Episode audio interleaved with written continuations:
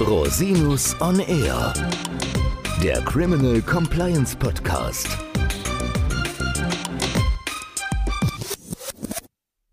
Herzlich willkommen zum Criminal Compliance Podcast. Schön, dass Sie wieder eingeschaltet haben.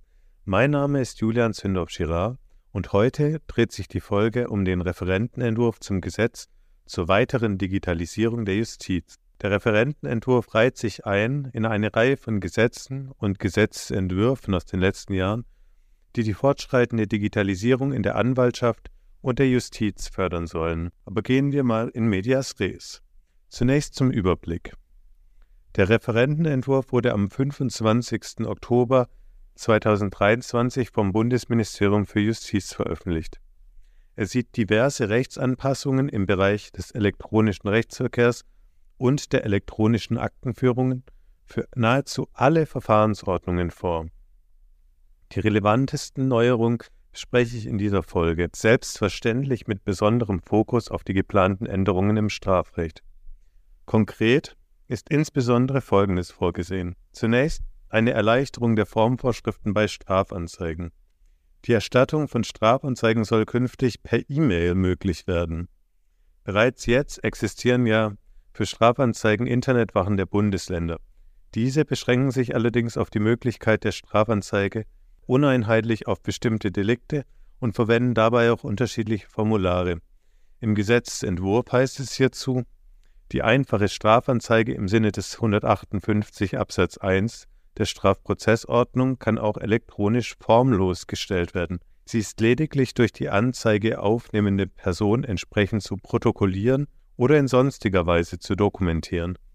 Bei schriftlich oder elektronisch eingereichten Strafanzeigen oder Anträgen erfolgt dies dadurch, dass sie zum Ermittlungsvorgang oder zur Akte genommen werden. Es soll also zu einheitlichen Regelungen kommen und insgesamt eine E-Mail-Strafanzeige möglich werden. Auch bei Strafanträgen sollen die Formvorschriften erleichtert werden.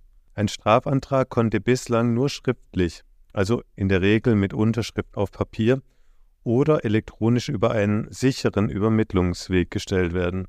Künftig soll nun auch eine einfache E-Mail oder das Ausfüllen eines Online-Formulars ausreichend sein, wenn die Identität der antragstellenden Person und ihre Bitte um Verfolgung einer Straftat eindeutig erkennbar werden.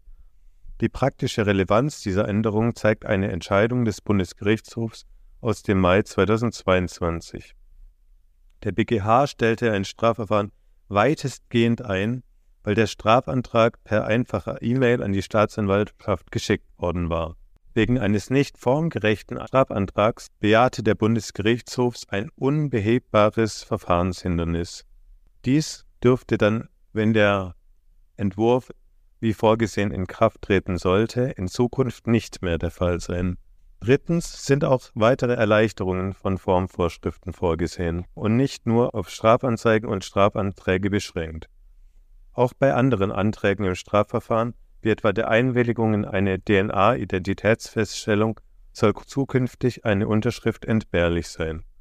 Darüber hinaus sind in anderen Verfahrensordnungen Erleichterungen von Formvorschriften vorgesehen. Besonders relevant ist hier eine neue Regelung, nach der beispielsweise empfangsbedürftige Willenserklärungen, die der Schriftform bedürfen, als formgemäß zugegangen gelten, wenn sie in einem Schriftsatz als elektronisches Dokument bei Gericht eingereicht und dem Empfänger zugestellt wurden. Der Referentenentwurf sieht darüber hinaus eine weitere Vereinfachung der digitalen Kommunikation durch die Übermittlung von Scans vor. Häufig müssen Rechtsanwältinnen und Rechtsanwälte für die nach den Verfahrensordnungen der elektronische Rechtsverkehr oft verpflichtend gilt, schriftliche Anträge oder Erklärungen ihrer Mandantinnen und Mandanten übermitteln.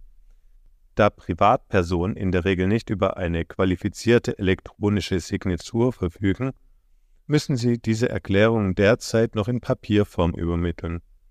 Künftig soll unter anderem für Anwältinnen die Möglichkeit bestehen, die von ihren MandantInnen in Papierform unterzeichneten Anträge oder Erklärungen als Scan elektronisch zu übermitteln und dadurch die Schriftform zu wahren. Eine weitere Neuerung soll es auch für Anwaltsrechnungen geben. In dem Entwurf ist eine Vereinfachung für anwaltliche Honorarabrechnungen enthalten. Das derzeit geltende Schriftformerfordernis soll entfallen. Dadurch sollen Anwältinnen und Anwälte ihre Rechnung künftig ohne Medienbrüche elektronisch erstellen und übermitteln können. Dies entspricht einer gemeinsamen Forderung des Deutschen Anwaltsvereins und der Bundesrechtsanwaltskammer. Darüber hinaus ist eine Änderung für das strafrechtliche Revisionsverfahren vorgesehen. So soll in Zukunft in der strafgerichtlichen Hauptverhandlung im Revisionsverfahren für Angeklagte, VerteidigerInnen und für die Sitzungsvertretung der Staatsanwaltschaft auf Antrag die Möglichkeit bestehen, per Videokonferenz an der Verhandlung teilzunehmen. Derzeit ist nach überwiegender Ansicht eine Zuschaltung per Video nicht zulässig.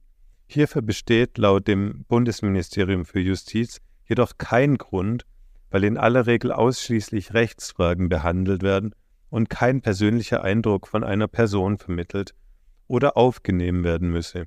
Das Bundesjustizministerium begründet die Änderung außerdem damit, dass dadurch zeit- und ressourcenintensive Anreisen vermieden und die Hauptverhandlung im Revisionsverfahren flexibler terminiert und durchgeführt werden könne.